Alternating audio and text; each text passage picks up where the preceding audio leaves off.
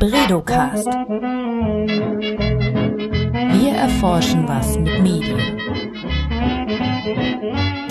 Herzlich willkommen beim Bredocast. Ich bin Johanna Seebauer und das ist der Podcast aus dem Leibniz-Institut für Medienforschung in Hamburg. Und ich spreche in diesem Format regelmäßig mit MedienforscherInnen über ihre Arbeit. Heute wird es nicht um ein konkretes Forschungsprojekt gehen, auch nicht um eine Studie, die gerade irgendwie äh, veröffentlicht wurde, sondern es geht eigentlich mehr so um das große Ganze. Wiebke Losen ist heute zu Gast und wir wollen die Frage beantworten, wie wird man eigentlich Medienforscherin? Herzlich willkommen, Wiebke. Hallo Johanna, vielen Dank für die Einladung. Deine Stimme hat man ja schon äh, das eine oder andere Mal gehört hier in diesem Podcast zu verschiedenen Themen. Ähm, dennoch darf ich dich kurz vorstellen für die, die dich vielleicht noch nicht kennen. Professor Dr. Wiebke Losen ist Senior Researcher hier bei uns am HBI und Professorin an der Universität Hamburg. Sie hat Kommunikationswissenschaft, Psychologie und Germanistik an der Uni Münster studiert, wo sie auch promoviert wurde.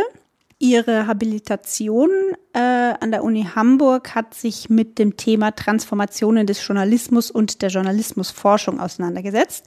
Und Journalismusforschung ist auch weiterhin ihr Steckenpferd. Ne? Mhm. Also aktuelle Forschungsschwerpunkte von dir sind ja Datenjournalismus, Journalismus, Publikumsbeziehung. Genau. Mhm. Ähm, ja, so viel zu deiner Biografie. Ich glaube, wir werden heute einiges noch davon äh, im Detail hören. Das mhm. ist ja nämlich heute das Thema. Also wie ist so der Werdegang einer Journalismusforscherin? Wie äh, funktioniert das überhaupt? Wie schlägt man einen Weg in, in die akademische Karriere ein? Und so weiter als ich dich gefragt habe, ob du hier mit mir diesen Podcast machen möchtest, äh, ob du mit mir darüber sprechen willst, wie man Medienforscherin wird, hast du geantwortet, ja gerne, aber bin ich denn Medienforscherin? Mhm. Was äh, bezeichnest du dich selbst nicht so? Bis, ist dir Journalismusforscherin lieber? Ja, also wenn äh, wir heißen ja Institut für Medienforschung. So, und wenn ich von mir selber spreche, sage ich aber immer, ich mache Journalismusforschung. Ich, oder auch manchmal, ich bin Journalismusforscherin oder Kommunikationswissenschaftlerin. Medienforscherin sage ich eigentlich eher gar nicht. Das hat sicherlich auch was damit zu tun, dass wir in Deutschland, ja gut, ja, so eine Differenzierung immer noch haben zwischen Medienwissenschaft, die oft eher so aus dem geisteswissenschaftlichen Bereich kommt, und Kommunikationswissenschaft, die eher sozialwissenschaftlich orientiert ist, also jedenfalls traditionell, die Grenzen haben, verschwinden zunehmend, aber es ist immer noch eine Differenzierung, mit der gearbeitet wird. Und ähm, Medienforscherin klingt ja noch ein bisschen, ja, weiß ich gar nicht. Ja, Forschung ist natürlich die Praxis der Wissenschaft, mhm. aber Wissenschaft ist, Wissenschaftlerin ist sozusagen der allgemeinere Begriff. Mir kommt es aber auch oft komisch vor zu sagen, ich mache Journalismusforschung oder ich bin Journalismusforscherin, weil ich, ich stelle mir immer so vor, wie fühlt sich eigentlich der Journalist, die Journalistin, wenn ich das so sage? Ähm, jetzt kommt da so eine Wissenschaftlerin und besucht, beobachtet so einen Berufsstand oder Berufsgruppe oder sowas. Ist schon ein bisschen, kommt mir manchmal noch dazu, ja. wenn du äh, Psychologie auch studiert hast, das wusste ich eigentlich gar ja. nicht, dass du auch Psychologin bist in Nee, das ist man dann ja nicht. Also ich habe ja noch zu alten Magisterzeiten studiert und dann ähm, hatte man zwei Nebenfächer. Und da habe ich mir Psychologie ausgesucht, weil ich mich schon immer irgendwie für solche Themen auch interessiert habe ich weiß nicht, wie das heute ist, aber damals war das Nebenfachstudium, das ist wirklich so ein sehr komprimiert, da guckt man in alle möglichen Felder der Psychologie irgendwie rein, Wahrnehmungspsychologie, Entwicklungspsychologie, Sozialpsychologie, was weiß ich, und überall eigentlich eher so auf der Einführungsebene, dass man da die spannenden Sachen so lernt, die, die man sich dann da so vorstellt, landläufig, das kann ich eher nicht so sagen. Ich fand es trotzdem, das, was ich mitbekommen habe, interessant und habe eigentlich immer gesagt, wenn ich nochmal Studium im Alter mache, dann gerne Psychologie oder Soziologie. Ah ja. Und hat mhm. dir das genutzt, so als Journalismusforscherin, die, dass du da so auch in die Psychologie ein bisschen reingeschnuppert hast? Nee, gar nicht. An, interessanterweise, was heißt gar nicht, will ich nicht sagen. Also hatte ich nie so bewusst, würde ich sagen. Also jetzt in den letzten fünf bis sechs Jahren wende ich mich zunehmend dem Thema so Beziehungsfragen sozusagen zu in der Journalismus-Publikumsbeziehung. Und da muss ich sagen, ist eigentlich mein Plan, jetzt mal mehr in die Psychologie zu gucken oder auch mal mit Psychologen über ein Projekt nachzudenken. Denn ähm, die Beziehung zwischen Journalisten und ihrem Publikum ist ja viel enger geworden durch die verschiedenen Arten, wie die auch miteinander kommunizieren. Es gibt auch persönliche Begegnungen und so und die Be Befindlichkeiten, die da eine Rolle spielen in dieser Beziehung. Äh, da habe ich so den Eindruck, das würde durchaus Sinn machen, da auch mal mit psychologischem Besteck dran zu gehen, sozusagen. Ich habe so einen kleinen Vortrag ähm, mal produziert für die Tagung, die wir jetzt hier hatten. Man produziert ja heute gerne mal seine Vorträge dann als Video, mhm. weil die Konferenzen ja nicht mehr so in Präsenz stattfinden können. Und da habe ich tatsächlich das so gemeint gesagt, ähm, habe, ja, guten Tag, mein Name ist Wiebke Losen und ich bin Beziehungstherapeutin. Seit zehn Jahren beschäftige ich mit, mich mit der Beziehung zwischen Journalist und ihrem Publikum. Habe ich das also so als, einen kleinen Gag eingebaut und das diesen Vortrag durchgehalten weil mir hilft das gerade so ein bisschen zu, in, in, zu gucken, ne? welche Beziehungsstörungen gibt es da und welche Kommunikationsprobleme und so, gibt dem Ganzen nochmal eine andere Perspektive. Also vielleicht schließt sich da der Kreis zum Nebenfachstudium. Hm. Das heißt, du hast ähm, an der Uni Münster hast du dich eingeschrieben, ähm, um mit dem Hauptfach Kommunikationswissenschaft. Mhm. Was war da so dein deine Idee, als du dich so eingeschrieben hast? Was hast du da schon einen Plan gehabt? Ach ja, irgendwann keine Ahnung. Bleibe ich in der Forschung und keine Ahnung. Ich habe ähm, ich habe verschiedene Sachen gemacht. Ich habe vorsorglich mal diesen Medizinertest gemacht, weil ich gedacht habe, vielleicht kommt es mir ja in den Kopf, dass ich Medizin studieren will und dann wäre es ja gut, diesen Test zu haben. Also habe ich diesen Test gemacht. Dann hatte ich mich auch für ein Biologiestudium beworben, habe ich auch einen Studienplatz bekommen und für Kommunikationswissenschaft. Und ich würde weil irgendwas mit Medien, das sagt man ja immer gerne so abfällig in Anführungsstrichen, ähm, durchaus, wenn es darum geht, was will, was wollen Leute so studieren und so, und man hört dann so raus, und die haben ja vielleicht gar keine Vorstellung, Hauptsache irgendwas mit Medien. Bei mir war das genauso, irgendwas mit Medien. Und das hieß war das ja, damals auch schon so überrannt? Das kann ich gar nicht Wann war denn das überhaupt? Dürfen wir das sagen? Ja, ich habe 86, 86 habe ich angefangen zu studieren, 1986. Da habe ich ähm, vorher dann noch so ein, also wirklich super klassisch in einer Lokalredaktion ein Praktikum gemacht. So. Und das Studium, das, das hieß ja dann nach auch noch. Nach dem Abi dann. Genau, nach dem Abi. Das hieß ja dann auch Publizistik und Kommunikationswissenschaft. Da war noch diese Publizistik da mit drin. Und ja, man wusste irgendwie, das hat irgendwas mit Medien zu tun. Aber was mich da im Einzelnen erwartet, das wusste ich nicht. Mhm. Und ähm, wenn ich heute, ich, ich mache ja heute keine Studienberatung mehr. Also ich lehre zwar noch an der Uni, aber ich bin ja nicht mehr direkt an der Uni so tätig da im Lehrbetrieb, so aktiv wie jemand, der voll an der Uni arbeitet. Da habe ich natürlich auch noch Studienberatung gemacht, als ich das noch gemacht habe. Und dann würde ich sagen, heute würde ich immer sagen, ja, Sie müssen auf der Homepage gucken und sich angucken, was da für Veranstaltungen angeboten werden und auch wer da eigentlich unterrichtet, was sind da die Professorinnen und die Professoren, die prägen natürlich sehr stark, was angeboten wird in so einem Studium. Das habe ich alles damals überhaupt nicht gemacht. Das Du hast dich einfach in Münster eingeschrieben, weil das die nächste Uni war, oder? Nee, das nicht. Ich habe schon so irgendwie gedacht, eine gewisse Distanz will ich schon haben ich hab, komm, bin ja in Bremen geboren und dann ähm, in der Nähe von Bremen aufgewachsen und ähm, habe da gelebt mit meinen Eltern. Und äh, dann habe ich halt geguckt, ne, wo, was ist so der Radius? Und für Biologie hatte ich einen Studienplatz in Oldenburg. Also ich hatte dann beide Studien und, und eine Kommunikationswissenschaft in Münster. Und ich hatte ein ganz gutes Abi. Das war also jetzt nicht so, dass ich große Schwierigkeiten hatte. Medizin habe ich dann irgendwann fallen gelassen. So gut war mein Abi dann nicht. Hätte ich mit Wartezeiten, ähm, aber hätte ich auch, glaube ich, nicht wirklich gemacht. Aber dann musste ich mich schon entscheiden zwischen Kommunikationswissenschaft und Biologie. Und dann kann ich mich noch so an Gespräche erinnern, wo Leute gesagt haben, ja, bei Bio, da, das ist ja nicht so wie Bio in der, im, im, in der Oberstufe. Ich fand Genetik total spannend, ne? Und ähm, sondern da muss ja auch Chemie und sowas können. Und Chemie, boah, das, das konnte ich gar nicht und habe ich gehasst tatsächlich. Ähm, und dann habe ich gedacht, nee, vielleicht ist das doch nicht das Richtige für dich. Und das war wirklich dann relativ mehr so gefühlte Entscheidung dann. Mhm. Das heißt, die Abneigung gegenüber der Chemie mhm. hat dich zur Journalismusforscherin gemacht. Nee, dann habe ich ja erstmal Kommunikation, ja, wenn man so will, vielleicht. Das war ja. der entscheidende. Also Chemie sollte es dann, also Biologie dann doch vielleicht nicht, dann eher vielleicht das. Sonst wärst du vielleicht heute auf irgendwelchen biologischen Kongressen unterwegs. Ja, also vielleicht, ne? Also ich finde das, das auch immer noch faszinierend. Faszinierend, ja, ne? Was so aber mhm. Das Studium ist, ist sicherlich, ist natürlich nicht vergleichbar. Nee, ne? gar nicht. Ja. Interessant. Und wann? Also gut, dann hast du angefangen zu studieren Mhm. und aber du hast vorher gesagt, du hast auch äh, in der Praxis, also im Journali in der journalistischen Praxis äh, gearbeitet. Nee. Hast gear- Also ich habe nur dieses Praktikum, gemacht. vor dem Studium gemacht. Und war, wolltest du dann irgendwie auch mal quasi auf die andere Seite? Wolltest du in den Journalismus? War das jemals ein Wunsch von dir? Ich überlege jetzt gerade mal. Nee, also wirklich, das ist komisch, ne? Das ist ist ja bei vielen Leuten so, die Ja. was mit Medien machen. Genau, wollen. also ich hatte dann damals so, wie viele meiner Kommilitoninnen, muss man tatsächlich sagen, wir hatten so PR, ne, dass wir gedacht haben, so Public Relations, das ist doch schick.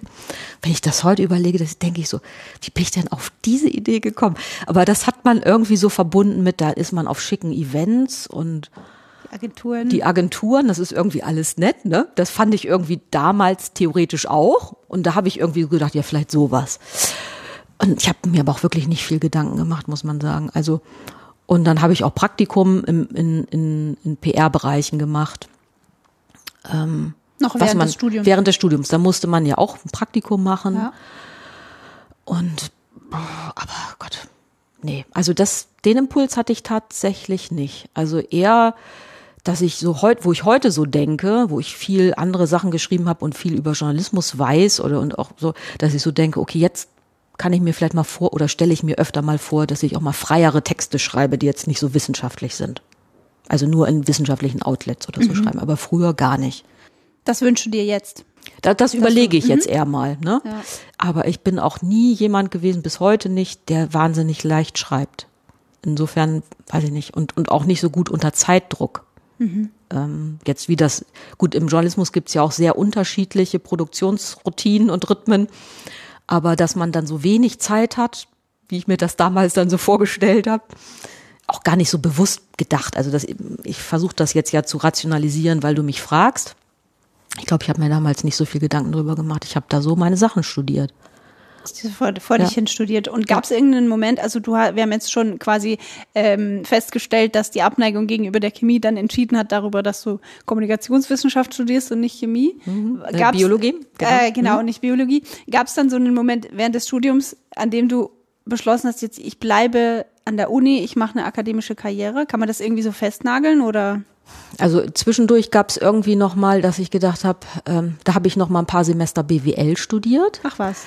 Ähm, aber auch da habe ich jetzt nicht großartig was gemacht. Ich weiß nicht, ich muss jetzt mal überlegen, was hatte ich denn da für einen Rappel? Da habe ich irgendwie gedacht, das ist mir jetzt zu langweilig, muss auch noch mal irgendwo anders reingucken und was machen. Wie ich da auf BWL gekommen bin, weiß ich jetzt auch gar nicht mehr. Und da erinnere ich mich Naja, noch, dass ich mh. dann so, hast du eine Idee? Naja, ich, ich finde es nachvollziehbar. Ich hatte nämlich auch während meines Studiums so einen Moment, wo ich dann gedacht habe, ich muss jetzt Jura studieren, weil Okay, was Gescheites. ich glaube Existenzängste einfach so. Ich hatte ja im Bachelor Politikwissenschaften gemacht und irgendwann mir dann gedacht, oh nee, also was mache ich denn damit? Lieber mal Jura anfangen. Habe ich dann auch zwei Vielleicht- Semester studiert und dann habe ich aber ja. Vielleicht war das bei mir Master auch gemacht. so. Ja. Und dann, woran ich mich noch erinnere, dann saß ich in so einer riesen Buchführungsvorlesung. Und der Professor sagte dann immer so, da saßen, weiß ich, ein paar hundert Leute, der Buchungsfreund da hinten im gelben Pullover, ne? Wie würde man dieses oder jenes buchen?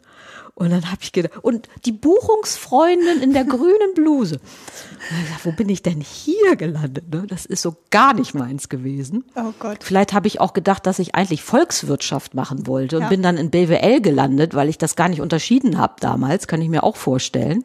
Also so gesehen würde ich ja Volkswirtschaft noch interessanter finden heutzutage. Aber so war das halt. Also ja, das war mal so ein Anflug.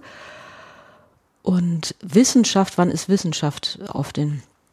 Also in Münster war das damals so, das war nicht nur da, aber da sah, konnte man theoretisch direkt promovieren. So, das, das hat, gibt die Prüfungsordnung heutzutage nicht mehr äh, her. Also man konnte, ohne dass man Magisterabschluss macht, gleich promovieren. Und ich hatte in meinem Umfeld so eine Handvoll Leute, die das gemacht haben oder wollten.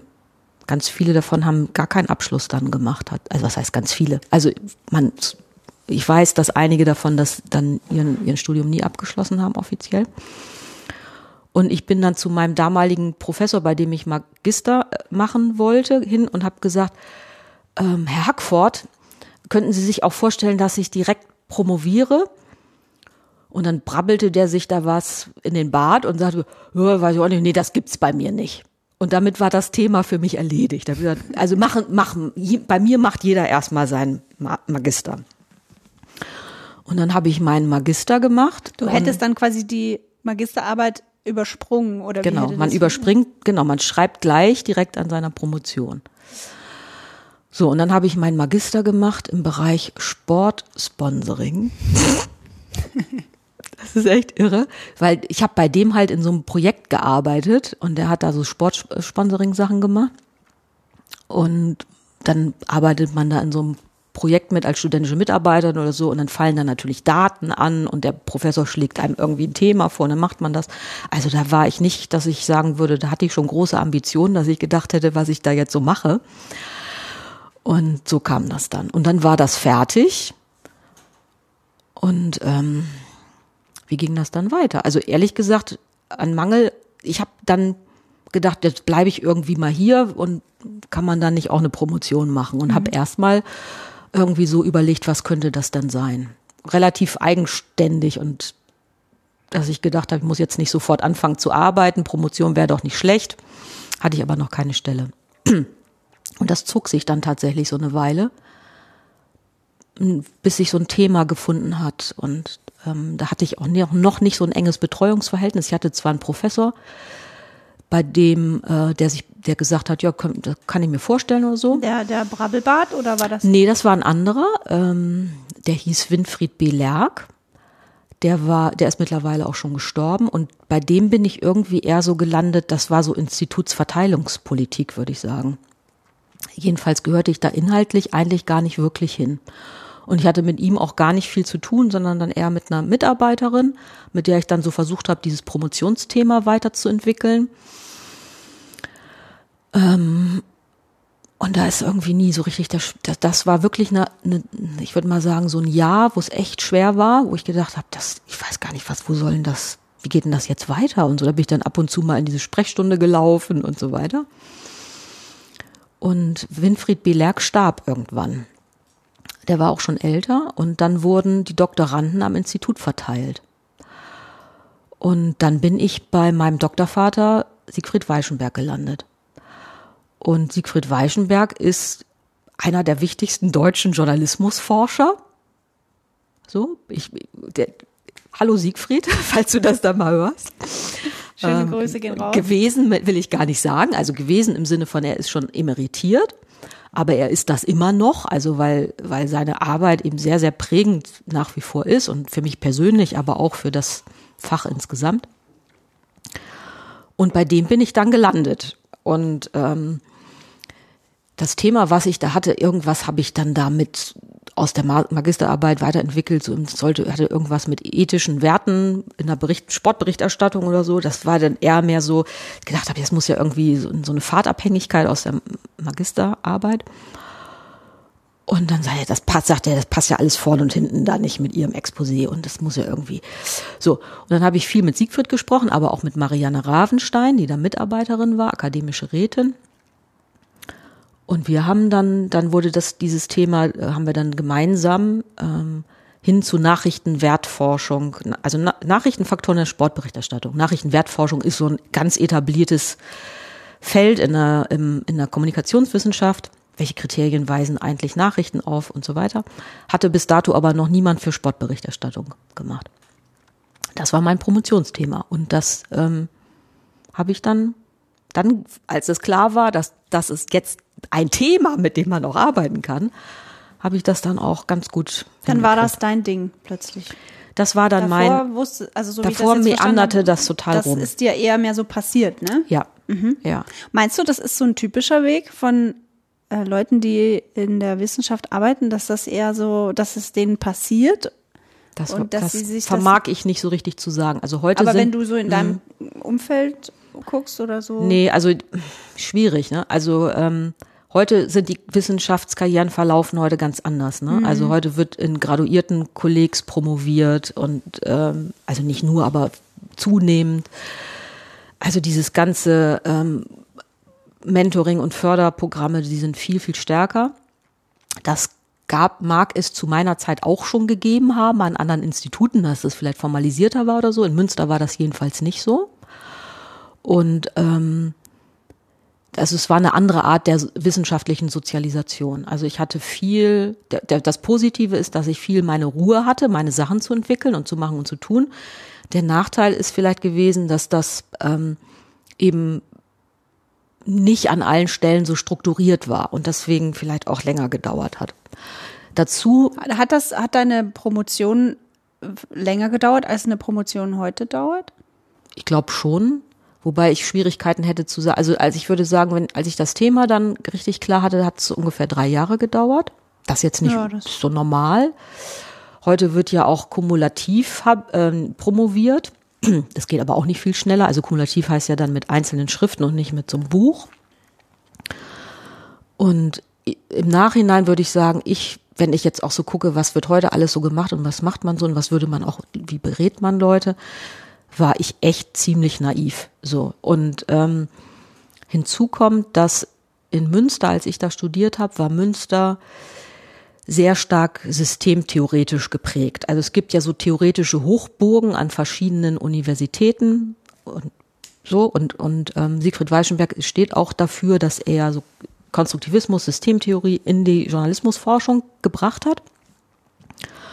Und ähm, woran ich mich erinnere, und das ist vielleicht, da kann man sagen, das war eine richtige wissenschaftliche Sozialisation in theoretisch-inhaltlicher Hinsicht weniger in diesem, wie mache ich das dann alles, ähm, dass wir wirklich, wir hatten Kolloquien, in denen wir da diskutiert haben, bis zum geht nicht mehr. Und ich war von Leuten umgeben, die das schon viel länger machten, also anderen Doktoranden, die diese ganze Literatur schon gelesen hatten und so weiter. Und das war sozusagen klar, ich muss mir das jetzt drauf schaffen.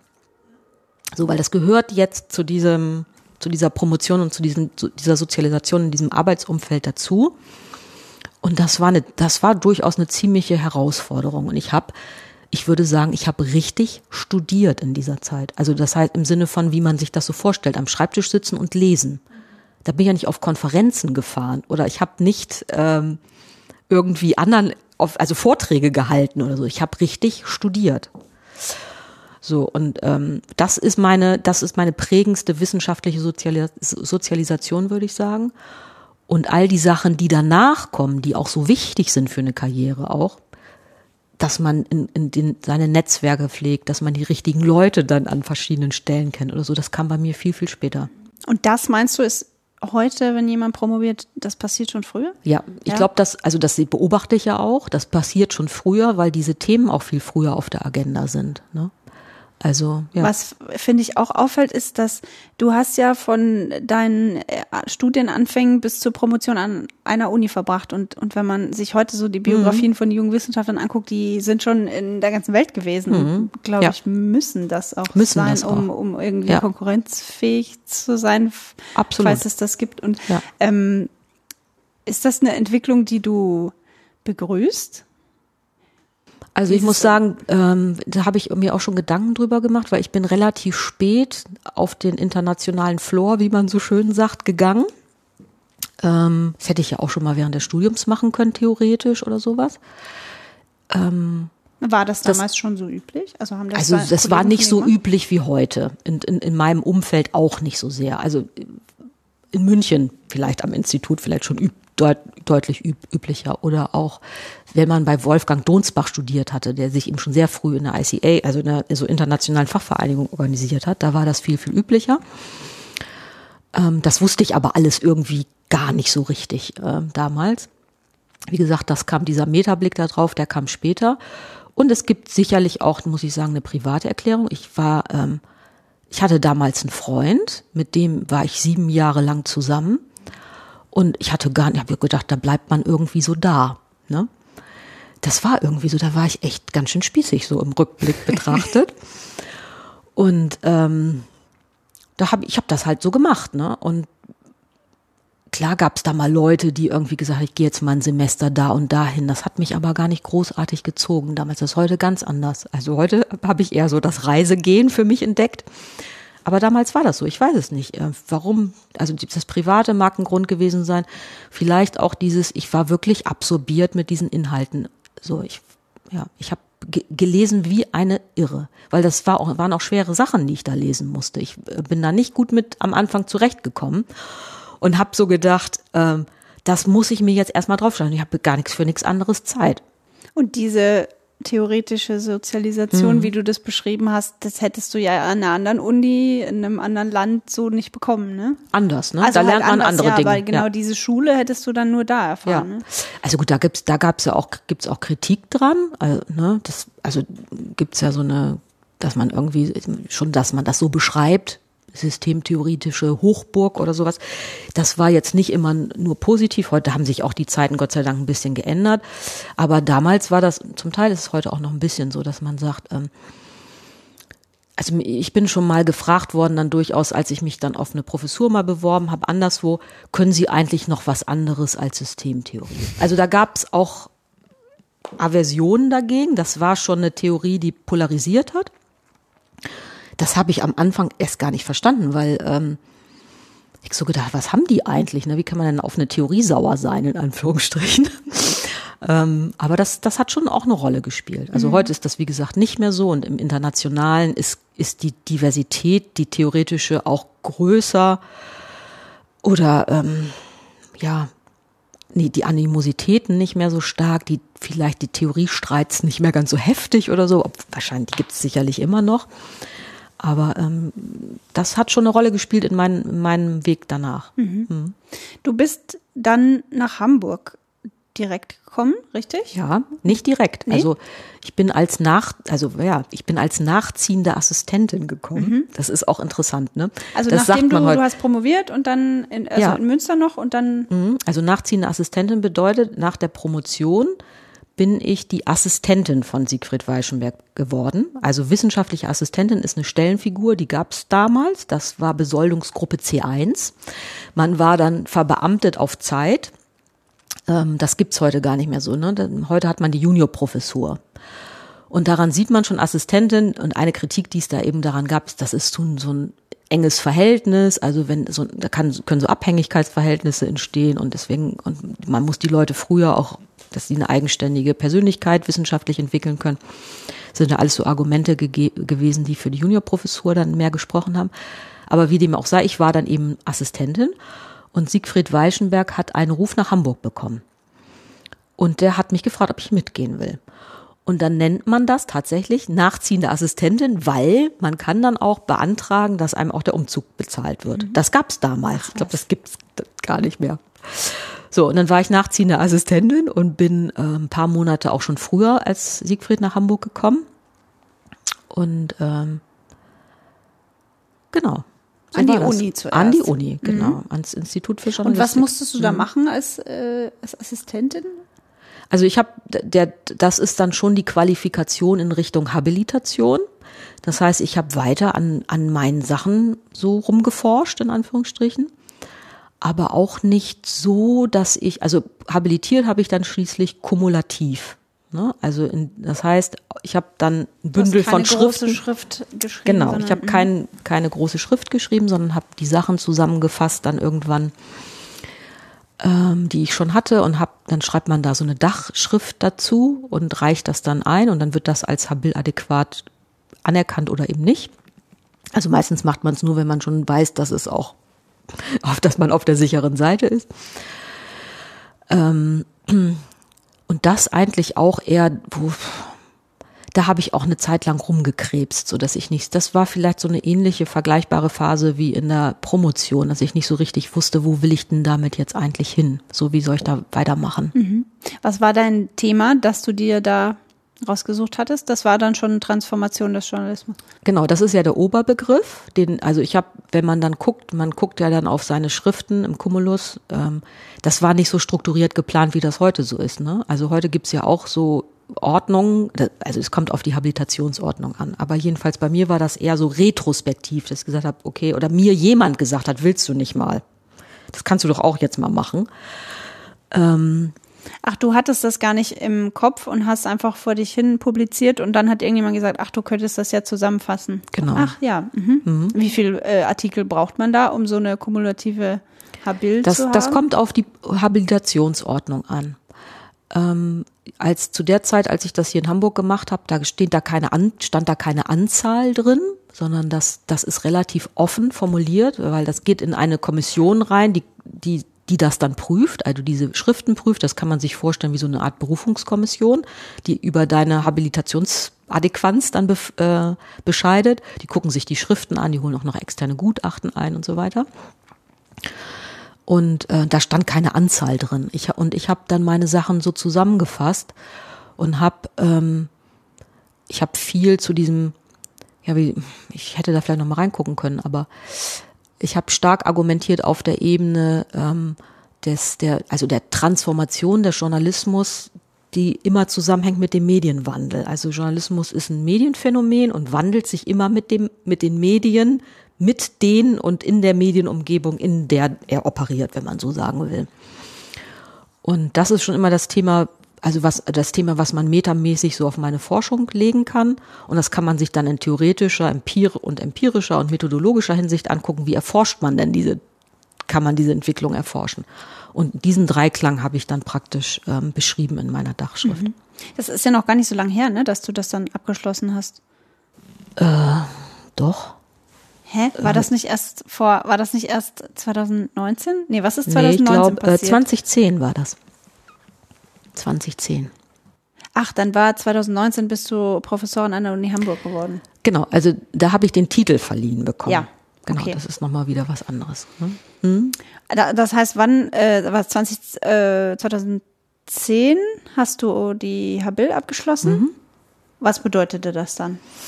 Also wenn man Was, äh, äh, nee, lass mich so fragen. Wann? Du warst ja, du bist nach Hamburg gekommen mit deinem äh, Doktorvater damals? Ja, 2000 war das. Und wie bist du ans HBI gekommen?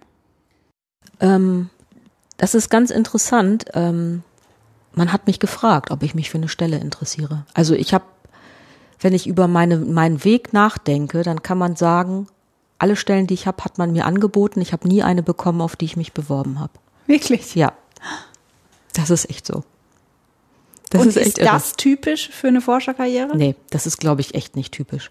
Also ich habe mich auf, ähm, was macht man auch in dieser Qualifikationszeit dann? Ne? Ich habe mich natürlich auf ganz viele Professoren, Professuren mhm. beworben, also, also von dieser Assistentenstelle, hinterher war ich dann nochmal wieder wissenschaftliche Mitarbeiterin, weil diese Assistentenzeit, die ist ja sechs Jahre maximal. Und äh, da, wie gesagt, da war man dann verbeamtet auf Zeit und ähm, dann war diese Zeit abgelaufen. Ich habe ja dann auch nochmal Kinder bekommen zwischendurch. Und ich habe mich, da hatte ich halt immer befristete Verträge als wissenschaftlicher mit, mit, wissenschaftliche Mitarbeiterin. Und man bewirbt sich dann natürlich auf Professuren. Und ich habe mich auf wirklich viele Professuren beworben. Ich glaube in der gesamten Republik irgendwie. Und ähm, das kostet auch echt viel Zeit. Also und das sieht man auch, oder ich sehe das, wenn ich in meinen Lebenslauf, in meinen Publikationslauf gucke, dass ich in bestimmten Zeiten mich hauptberuflich beworben habe, sozusagen. Und dann macht man nicht viel anderes. Ne? Dann ist man ständig dabei, seine Sachen zusammenzustellen, sich dann auf diesen auf dieses, diesen, dieses Institut vorzubereiten. Was bieten die da für einen Studiengang an? Was ist das für eine Stelle? Man überlegt sich ein Forschungskonzept, was man da einbringen will. Man guckt, wer, wer, wer sitzt dann da und entscheidet über deine Karriere, was könnten die eigentlich erwarten, was können die dich fragen und was weiß ich. So, da, das habe ich, ähm, das war wirklich mein, ein Teil meiner Hauptbeschäftigung in, in einer gewissen Zeit. Und irgendwie hat das Schicksal, Schicksal, nee, äh, es nicht so richtig gewollt, dass das irgendwas mal davon klappt. Und ähm, genau, und dann kam diese Frage aus dem HBI, könntest du dir vorstellen, hier Journalismusforschung zu machen? Das heißt, man hat dir die Stelle angeboten, weil man dich hier schon kannte? Du hast dir quasi schon einen Namen gemacht hier in Hamburg ähm, und dann ist man auf dich zugekommen. Also das war damals so eine Zeit, wo äh, es darum die strategisch, weiß ich ja nicht, also ich war ja vorher nicht da, aber die strategischen Überlegungen am Institut dahin gingen, ähm, welchen inhaltlichen Schwerpunkt will man jetzt eigentlich weiter ausbauen. Und da kam Journalismusforschung. Und es kann auch sein, dass ähm, dass sozusagen Bestrebung, wie man das dann ja so macht, man, man, spre man spricht qualifizierte Bewerberinnen an, ne? dass das sozusagen Teil der, der Headhunting-Maßnahme war sozusagen. Und jedenfalls ähm, war das so, dass man mich gefragt hat, ob ich mir das vorstellen kann. Mhm. Und ähm, ich konnte mir das vorstellen. Das war zu einem Zeitpunkt, wo wir auch äh, familiär überlegt hatten. Also mein Mann und ich haben beide da zu der Zeit in Teilzeit gearbeitet, äh, wegen der Kinder.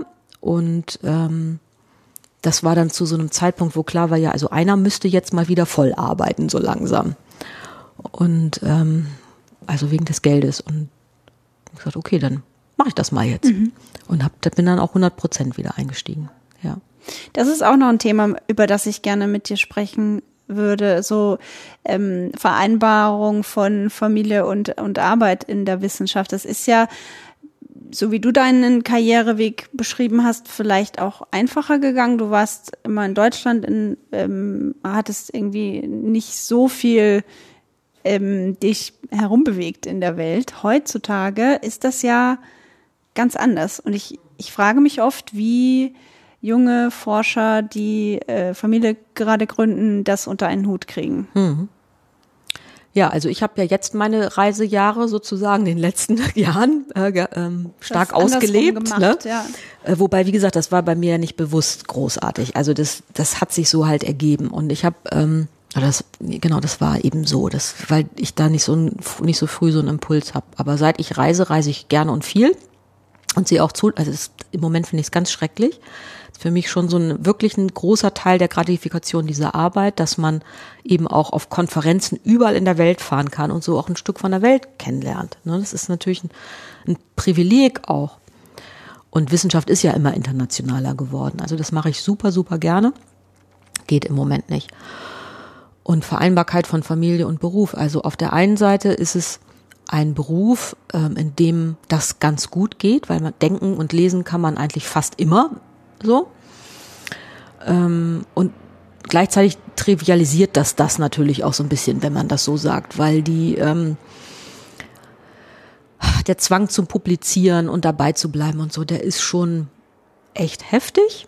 Und gerade wenn man noch am Anfang seiner Karriere steht, dann gibt's mehr oder weniger Tendenzen, sich davon auch verrückt machen zu lassen. Im Nachhinein muss ich sagen, bin ich da echt dankbar, dass ich da ein Stück unter einer Käseglocke gewesen bin. Ähm, klar, das hat vielleicht auch dazu geführt, dass ich nicht so ein so ein Rekord hatte ähm, wie andere, mit denen ich mit denen ich ja dann auch ver verglichen wurde in Berufungsverfahren. Ähm, das hat sicherlich auch eine Rolle gespielt.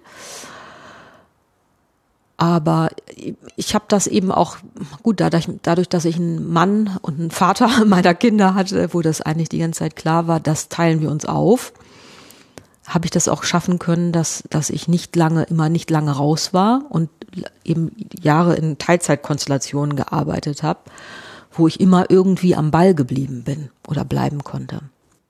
Aber würdest du sagen, dass wenn jemand, der heute eine akademische Karriere anstrebt und aber so eine Entscheidung trifft wie du damals und sagt, mhm. nee, ich bleib lieber bei meinem Partner, meiner Partnerin äh, und äh, konzentriere mich auf mein Privatleben und wäre das möglich? Ich bin mit solchen Sachen immer total vorsichtig, ne? Also da irgendwas zu raten oder zu empfehlen oder sonst irgendwie was, weil das letztlich sind es so individuelle Entscheidungen.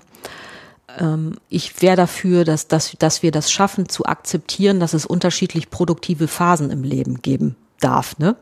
Also wo es wo es klar ist, da hat man jetzt mal, man sagt ja jetzt so Care-Aufgaben. Das sind ja auch im Übrigen nicht immer nur Kinder, das können ja auch mal Familienangehörige sein, wo man dann äh, weniger produktiv sein kann.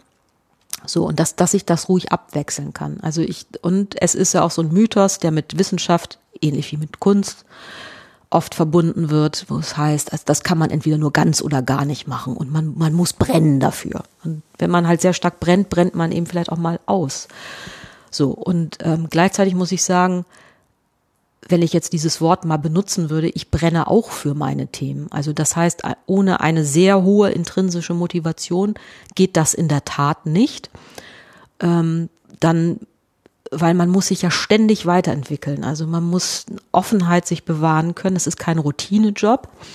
Und ich würde sagen, es ist vielleicht gar nicht so sehr Wissenschaft versus irgendwas anderes, sondern die Frage ist eigentlich eher, welchen Stellen, also was ist Arbeit für mich im Leben und wie will ich die ausgestalten? Und bin ich eigentlich eher so, dass ich sage, ähm, für mich ist das okay, wenn, wenn ich mich damit so und so viele Stunden beschäftige und dann wechsle ich zu was anderem. Ne?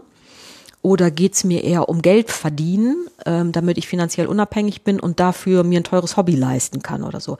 Das heißt, die Sachen hängen ja zusammen. Und da muss man, glaube ich, viel, viel grundsätzlicher gucken, anstatt zu sagen, ähm, wie ist das jetzt in der Wissenschaft und kriege ich das hin oder so und, und viel stärker gucken, was sind für mich, wie, wie will ich mir mein Leben da, was sind da wert, wichtige Werte. Mhm. Ich trenne nicht so stark zwischen Arbeit und Privat. Und ähm, aber wenn man zum Beispiel sagt, ich bin an einen Ort gebunden, weil ich hier Care-Aufgaben mhm. äh, irgendwelcher Art habe, ja. habe ich dann Chancen? In der Wissenschaft irgendwie ja, was also zu jetzt, reißen? jetzt ja gerade, also wir haben ja gerade so eine Tagung hier organisiert, die eigentlich als Präsenz, Aber jetzt nicht ne? unter Covid-Bedingungen, weil jetzt. Nee, genau. Nee, also ich, aber das verändert jetzt viel gerade, Ja. ne? Also dass, dass über digitale Fellowships nachgedacht wird, dass man auch äh, remote an Tagungen teilnehmen kann und so weiter. Ne? Man kann, man muss sich nicht großartig, also es gibt unter, man muss sich nicht immer, man muss nicht immer in der Weltgeschichte rumreisen. Man kann sich auch zu Hause auf seinem Hintern sitzen bleiben und in gute Publikation investieren. Dazu muss man nicht auf der ganzen Welt unterwegs sein.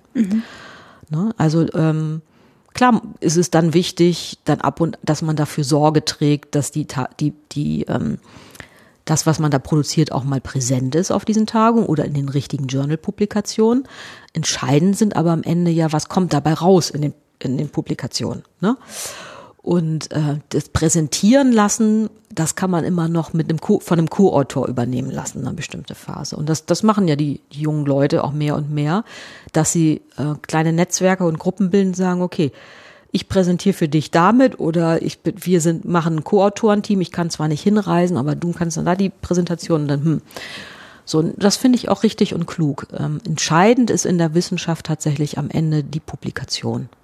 So, und dafür muss man nicht immer wild rumreisen.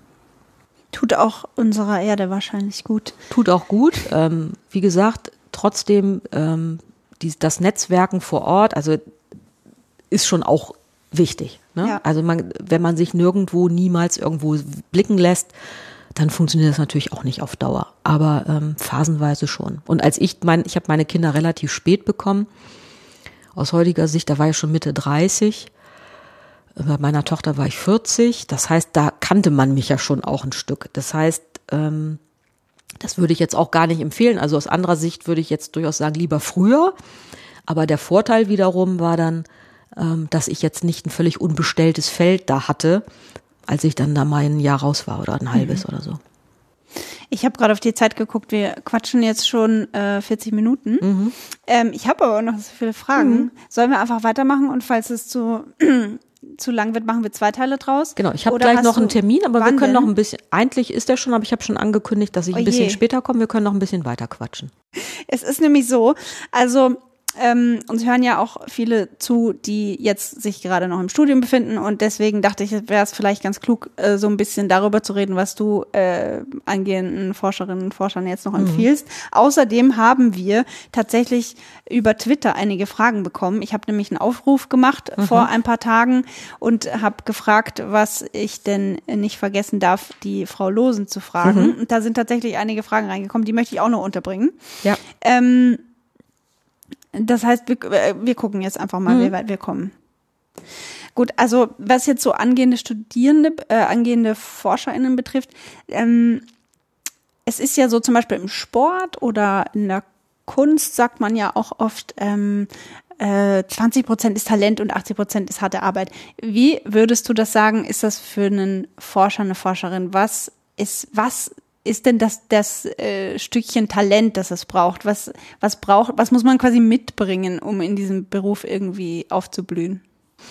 Also in der, die, ich sag mal, die Entwicklung hin zur empirischen Journalismusforschung, wie wir das heute nennen, also dass man das eben auch die Arbeitsbedingungen erforscht und nicht irgendwie nur von Talent redet, äh, die ist eben sehr stark dadurch geprägt, dass man am Anfang eben auch sehr gesagt hat, ähm, naja, das, da gehört ja auch ein gewisses Talent dazu und so, ne, zum Journalismusberuf. Also insofern bin ich, bin ich da diejenige, die, da bin ich, denke ich schon mal erstmal, okay, mit, geh mir weg mit Talent in Anführungsstrichen.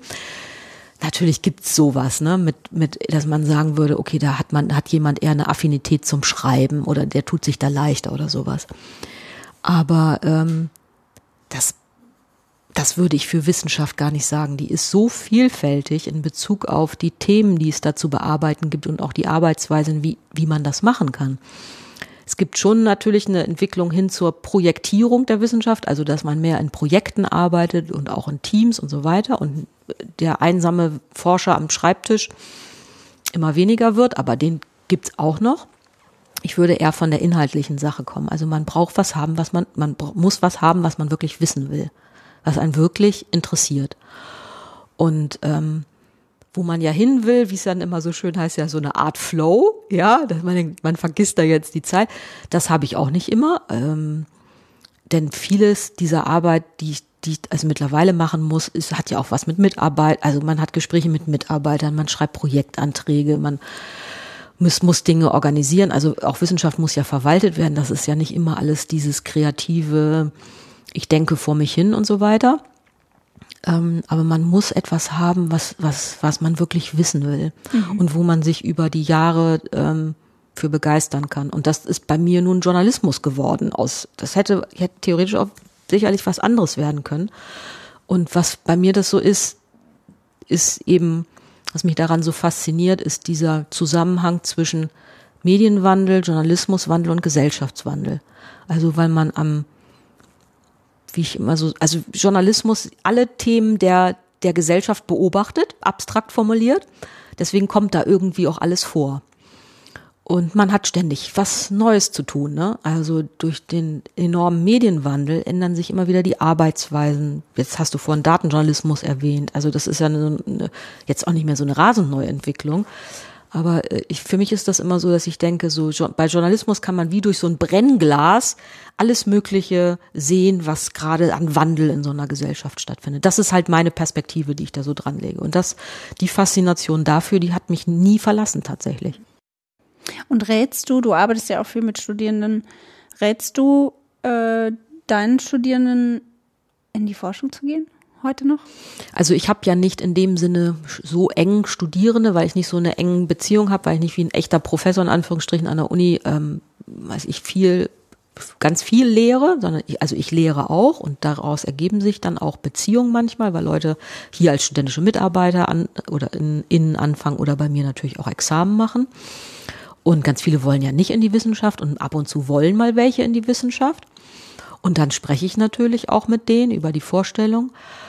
Und ich muss sagen, die Leute sind so super gut informiert, die sind im All, also wenn die anfangen, sich darüber nachzudenken, dann, dann stellen die schon viel spezifischer Fragen. Da komme ich mir im Allgemeinen eher dumm vor. Weil wenn ich jetzt mal beschreibe, wie ich dahin gekommen bin, wo ich hingekommen bin, das kann man ja nicht als Blaupause nehmen. Dann denke ich dann eigentlich immer eher, erklär du mir mal, wie das heute geht. Also äh, insofern ist das, ist das schwierig. Also äh, da sind andere Leute wirklich dann oftmals bessere Ansprechpartner, die einen höheren Durchsatz an Nachwuchs haben, in Anführungsstrichen, wenn man das mal so formulieren will. Ähm, ich bin, glaube ich, immer eine ganz gute Gesprächspartnerin, so die Themen dazwischen auch zu sehen. Ne? Also, weil klar, das, dieses, wie mache ich, wie netzwerke ich richtig, also dieses ganze Handwerk, was einem dann so empfohlen wird und was man auch in Kursen lernen kann, also dieses instrumentelle Wissen, das können einem ja viele erzählen.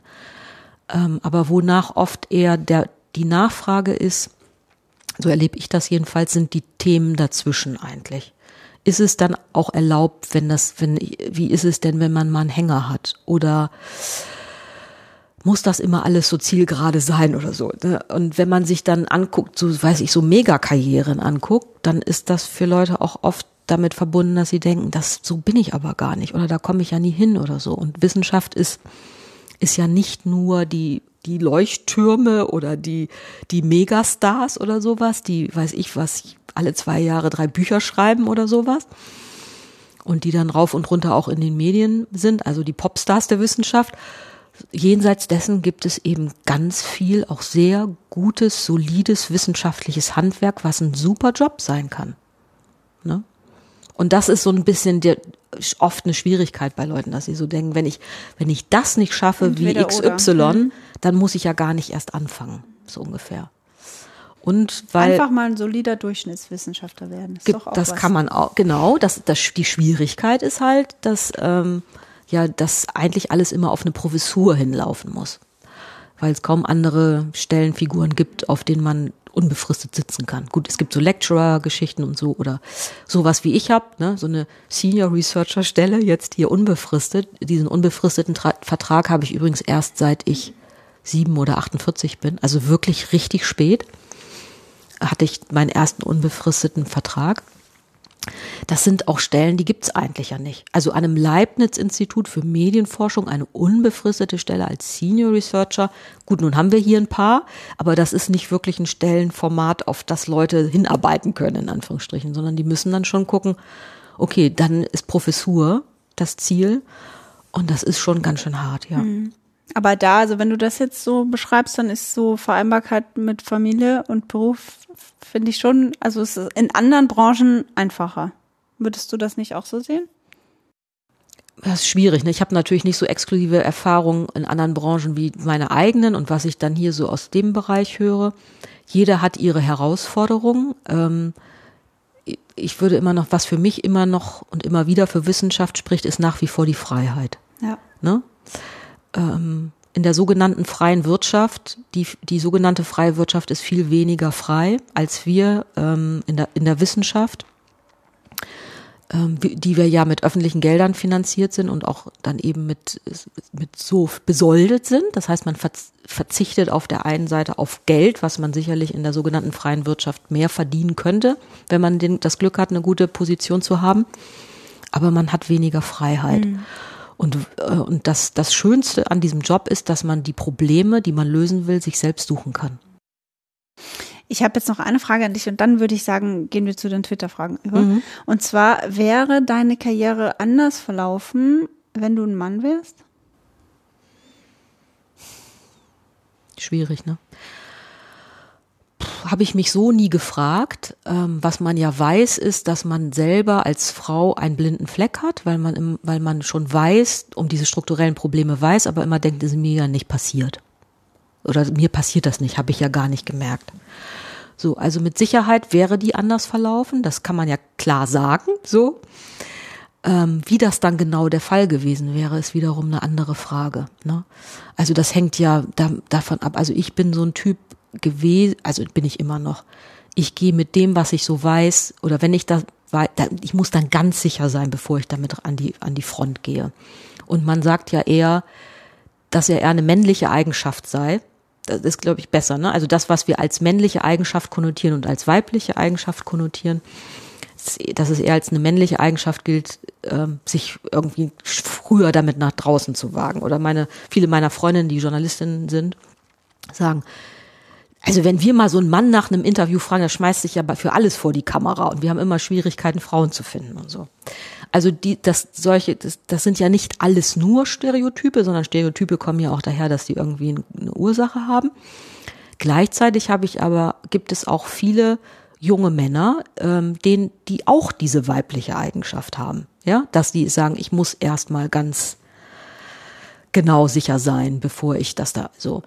Und davon täte es uns ja allen vielleicht ein Stück gut zu sagen. Sich selber ne? zurücknehmen. Ein Stück auch mal sich da zurücknehmen zu können. Gut, so. das ist jetzt so in der Forscherkarriere wahrscheinlich deswegen relevant, weil ihr natürlich oft gefragt werdet von Journalisten für äh, euren Senf zu irgendeinem mhm. Trend oder so äh, dazu zu geben. Ja. Das hat man, ja, das muss man natürlich als Forscher auch äh, können. Ja. Vor, vor Kameras und, und irgendwie oder so aktuelle Geschehnisse irgendwie einordnen und, und ja. Trends erkennen und das öffentlich kommunizieren. Ja, also vielleicht noch ein Ding kurz zu diesem äh, Gender-Frage. Ja.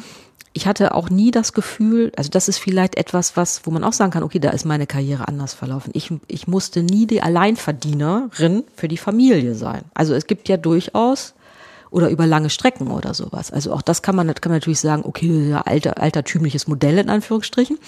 Aber dieses äh, in, in so eine Alleinverdienerrolle rutschen oder sich drängen oder wie auch immer das dann jeweils ist, das entscheidet ja auch sehr viel über Karriereverläufe. Und ich hatte eben auch das Glück, dass ich das nicht, dass das nie zur Diskussion stand in dem Sinne, sondern dass wir das modular machen konnten. Und äh, wenn ich vielleicht jetzt, wenn es vielleicht ein Punkt gewesen wäre, wo es klar wäre, okay, ich muss jetzt hier für die gesamte Familie die Kohle ran schaffen, hätte ich vielleicht auch noch anders in meine Karriere investiert, weiß man's. Also, weil es dann stärker ums Geld gegangen wäre oder sowas, ne? Das heißt, ich, also das ist jetzt auch eine nachträgliche Rationalisierung, aber das hat vielleicht auch eine Rolle gespielt. Mhm. Okay. Sollen wir die Twitter-Fragen mhm. angehen? Ähm, gut, ich werde jetzt immer den, den Twitter-Namen vorlesen. Mhm. Da kann man da auch, wer, wer Lust hat, kann diesen Menschen dann auch folgen. Also wir haben zwei Fragen, zum Beispiel von Ed Julia Beere mhm. Ähm, mit EH. Erstens, welche Skills brauchen junge ForscherInnen heute, mal abgesehen von sehr guten Abschlüssen, Publikationen und eingeworbenen Drittmitteln? Zum Beispiel eine hübsche Twitter-Bio? Fragezeichen. Ja.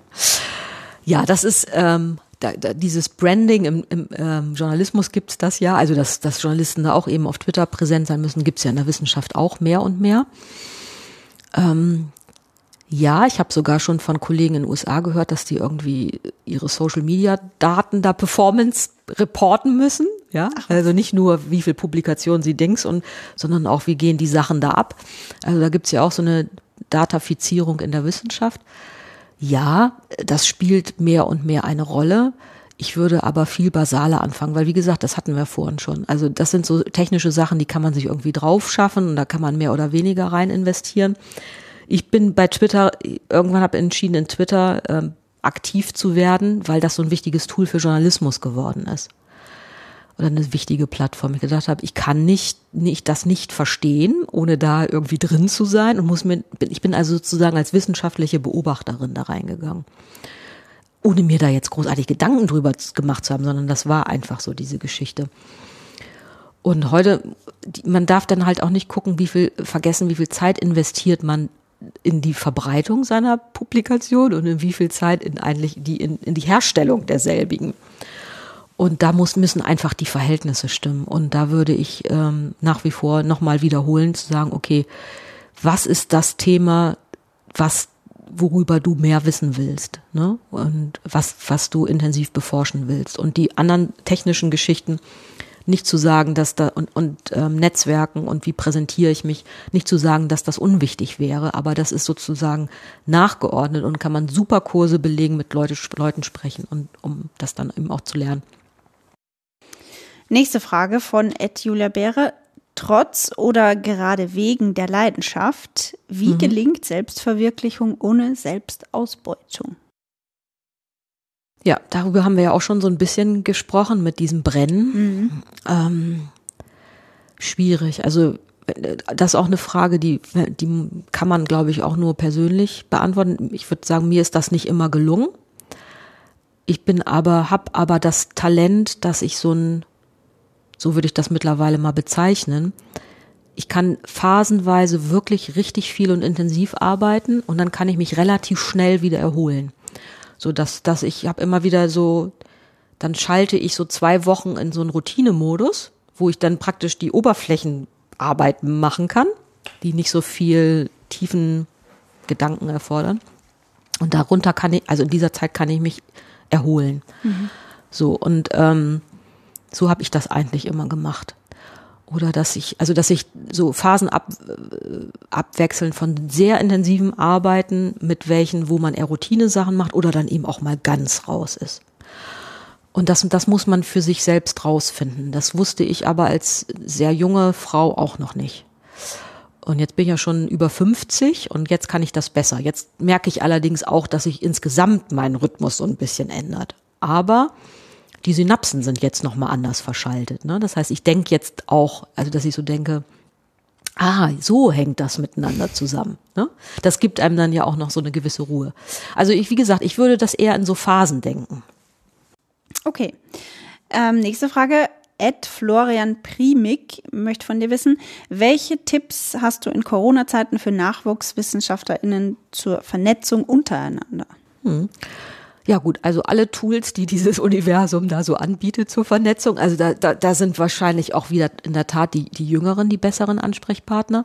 Also bei diesen, bei dieser Ta bei diesen Tagungen und Workshops, die jetzt mehr und mehr digital ähm, stattfinden, da ist wahnsinnig viel auch gratis angeboten worden, beispielsweise von, was weiß ich, Agenturen, Bildungsinstitutionen oder Konferenzen, wo man eben auch nicht hinfahren musste, teilnehmen konnte. Ich glaube, im Moment kann man, konnte man nie so viel mal ebenso sich angucken wie sonst, auch weil ja Video, Videos produziert wurden. Ähm, in Nachwuchsnetzwerke eintreten ist, denke ich, auch noch ein wichtiger Punkt. Also in der Journalismusforschung gibt's ähm, auch ein Nachwuchsnetzwerk, was sich ähm, eben speziell mit diesen Fragen beschäftigt. Mhm. Und die gibt's eigentlich in allen Disziplinen zu allen Spezialthemen. Und da würde ich mich frühzeitig einbringen und engagieren. Ich stelle mir das schwierig vor, dass ähm, jetzt, wo keine Konferenzen stattfinden, ähm, dass man dann wirklich ins Gespräch mit den Leuten kommt, weil ich kann mir vorstellen, ich war noch nie auf einer wissenschaftlichen Konferenz, mhm. aber ich stelle mir vor, dass dass da viel dann auch zwischen den Vorträgen passiert ja. und äh, irgendwie auf den Fluren und und auf dem auf der Party hinterher. Genau. Wie das fällt ja jetzt alles weg eigentlich. Das meiste, also sehr, sehr viel fällt davon weg. Und was, was ich auch immer wieder höre jetzt im Kollegenkreis ist so, ja, also die Routinesachen funktionieren gut, aber da, wo man dann eben mal über neue Sachen nachdenken will, also alles, was so mit kreativer Entwicklung, ist ja nicht nur in der Wissenschaft, so auch im Journalismus. Mhm. Also, oder in anderen Bereichen, wo es um kreative Geschichten geht, die brauchen Kopräsenz, ne? Also vielleicht wird sich da auch das wandeln oder an, andere Leute empfinden das anders. Aber da gehe ich natürlich auch immer noch sehr daran, wie ist das denn eigentlich sonst so? Und es gibt einfach natürlich auch Leute, mit denen man gerne zusammenarbeiten möchte und nicht immer nur die auf dem Bildschirm sehen. Also es entwickeln sich ja auch akademische Freundschaften und sowas. Oder auch Freundschaften, Freundschaften, wenn man so viel in so einem Bereich arbeitet. Und ähm, das ist einfach nicht schön, dass man sich dann nicht sehen kann. Ja. Nächste Frage kommt von Ed Sven Gesser. Sterben Professuren für Journalismusforschung aus? Ja, also den kenne ich natürlich. Da hast du auch auf Twitter drauf geantwortet, ne? Was habe ich denn du geschrieben? Du hast geschrieben, ich habe ja schon mal keine Zwinkersmiley. Ja, genau. Ja, genau. Also das ist ja jemand, der, der diese Frage stellt aus, von, aus dem System selbst sozusagen. Und die ist ja nicht ganz unberechtigt. Also ähm, ja, mehr und mehr schon Professuren sind, gibt es, also in, an, an, Fachhochschulen gibt es viele, wo es eben auch in Richtung praktische Ausbildung geht, aber die Forschung dann nicht so einen hohen Stellenwert hat. Nicht zu sagen, dass da keine Forschung stattfindet, aber es ist ähm, in der Lehre oft praktischer ausge oder ist es praktischer ausgerichtet. Und ähm, die Idee, hochschulgebundene Journalismusforschung zu machen, eben an Universitäten, äh, ist ja eine, die in den 70er Jahren aufgekommen ist, wo Siegfried Weichenberg auch ganz maßgeblich dran beteiligt war. Es gesagt mir, okay, so sieht universitäre Journalismusforschung aus und ähm, da hat sich eben in, in den Jahrzehnten viel, viel gewandelt. Das hat natürlich auch was mit den strukturellen Problemen des Journalismus zu tun, dass mancherorts dann eher PR dann gemacht wird oder Medienmanagement oder andere Sachen und so weiter. Und ähm, Journalismusforschung im Sinne von, dass es auch wirklich als ein, Forschungsgebiet, ein Forschungsgebiet ist und jetzt nicht der praktischen Ausbildung äh, dient, wenn man das dann immer so trennscharf machen will, ähm, das ist schon weniger geworden in, in dem Sinne, ne? dass mhm. Stellen dann schon in andere Richtung gewidmet werden.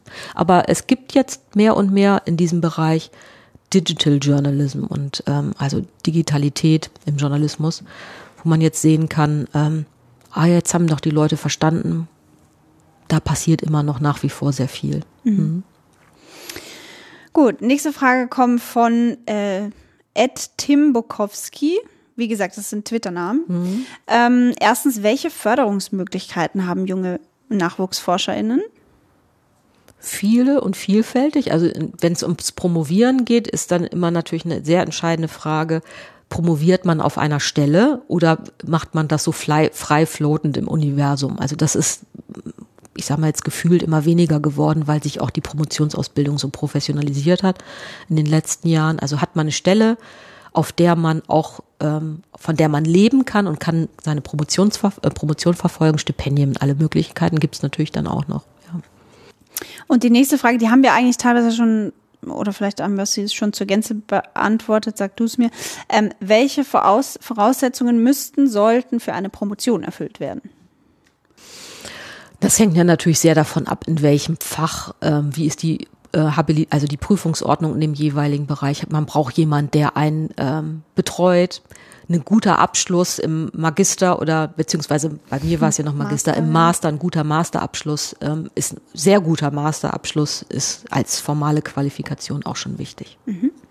So, eine letzte Frage noch. Es waren dann noch einige andere Fragen, die sich sehr auf die journalistische Praxis bezogen haben. Die mhm. habe ich mhm. jetzt rausgelassen, weil es ja in dieser Episode eigentlich um den akademischen äh, Weg geht mhm. äh, oder einen Weg einer Journalismusforscherin. Aber wir beantworten die vielleicht irgendwann anders mal. Ja. So, letzte Frage ist von Ed P. Mehrkamp.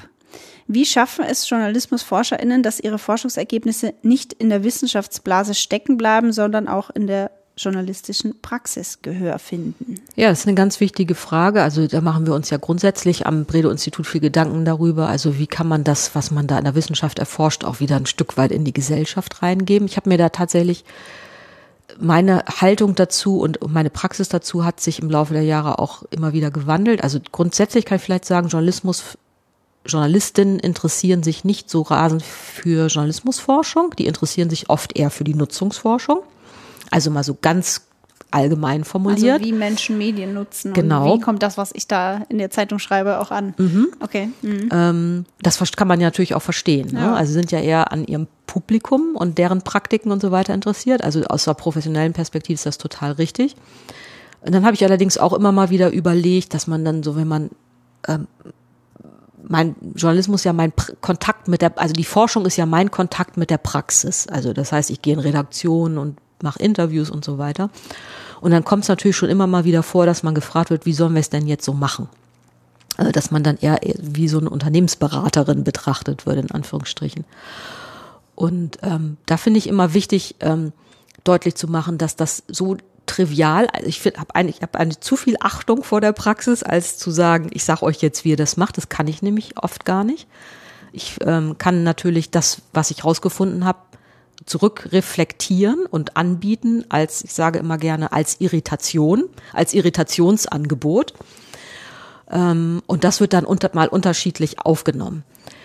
Grundsätzlich kann man natürlich auch mal ein Stück schreiben, was ein bisschen geländegängiger formuliert ist und nicht in einer, und dann im Journalisten erscheint oder in einem anderen Magazin, in so einem Fachmagazin oder sowas, Verbandsmagazin, als nur in wissenschaftlichen Aufsätzen zu versenken aber ähm, oder zu publizieren, sollte ich vielleicht wertschätzender sagen. Aber auch da muss man sagen, ähm, in, in der Wissenschaft zählt eben die harte Journal-Publikation und oft ist keine Zeit dafür, das zu machen. Und ähm, deswegen es ist eben auch eine Art, ähm, sich zur Verfügung zu stellen für Interviews, für Anfragen, mhm. die kommen, wo man eben auf eine andere Art nochmal eben sagen kann, das und das haben wir in diesem oder jedem Projekt rausgefunden. Ist ja auch eine Vermittlungsleistung, die man so machen kann. Und Würdest du, das ist jetzt eine Nachfrage von Mhm. mir, würdest du es als deine Aufgabe begreifen, überhaupt so in die journalistische Praxis einzudringen oder ähm, siehst du dich eher mehr so als neutrale Chronistin, die quasi den Zustand beschreibt und Also die Journalisten sollen ja selber gucken, was sie damit machen. So würde ich das, also neutral kann, also man verändert das Feld immer natürlich ein Stück durch seine Prakt, also seine Forschungsintervention. Das, das ist so. Also da, neutral kann man das nicht betrachten. Ich versuche das auf verschiedene Art und Weise zurückzugeben. Also ähm, ich bin ja auf den Praxiskontakt angewiesen. Ich wenn ich, wenn ich in Redaktion bin, dann biet, bieten wir im Team immer an, wir kommen nochmal wieder und halten Vortrag, was wir über sie rausgefunden haben. Das, das habe ich auch gar nicht mal so selten gemacht. Ähm, ich werde ja angefragt für Konferenzen, auch für praktische Konferenzen, da mal irgendwie einen Vortrag zu halten, das mache ich. Also es gibt eine Reihe von, von Querverbindungen, das darf man sich jetzt nicht so getrennt vorstellen. Und jemand, der mit so einer Haltung, so ich fliege rein, ich fliege raus, ähm, reinkommen würde, so kann man auch keine nachhaltigen Kontakte in die Praxis aufbauen. Das, das geht gar nicht, sondern das ist ja, ähm, das sollte ja von einer gegenseitigen Wertschätzung ge geprägt sein und das versuche ich eigentlich. Ich hoffe, dass mir das auch im Allgemeinen gelingt. Aber da ich das jetzt ja schon eine ganze, ganze Weile mache und ähm, immer auch mit ehrlichem und offenem Interesse hingehe und ich, ich würde würd mir wünschen, dass das auch ein Stück rüberkommt und nicht so ge gedacht ist wie, ähm, jetzt erzählen Sie mal, was Sie da machen und dann bin ich wieder weg, so ungefähr. Ähm, dann geht das nicht. Und, und ja, und das hat ja auch mit meinen Themen zu tun. Also ein Projekt heißt Pionierjournalismus.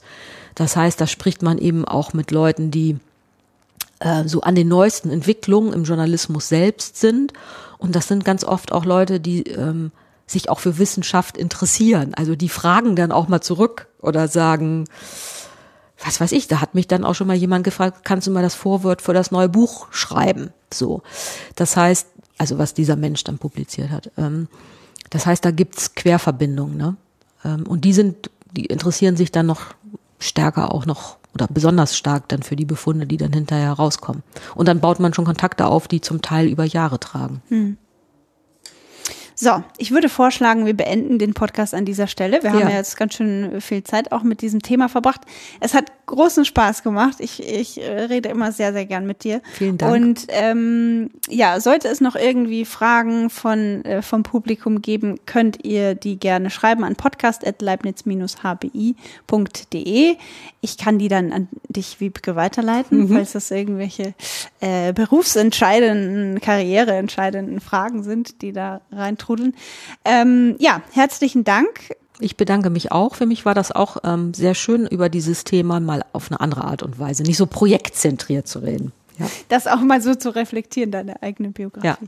Ja, ja, da, ja das war jetzt ein schöner Einblick in äh, eine eine Forschung, Forscherkarriere. Man muss ja vielleicht sagen, das ist, es gibt viele, äh, das war jetzt eine Biografie und es ja. gibt derer viele.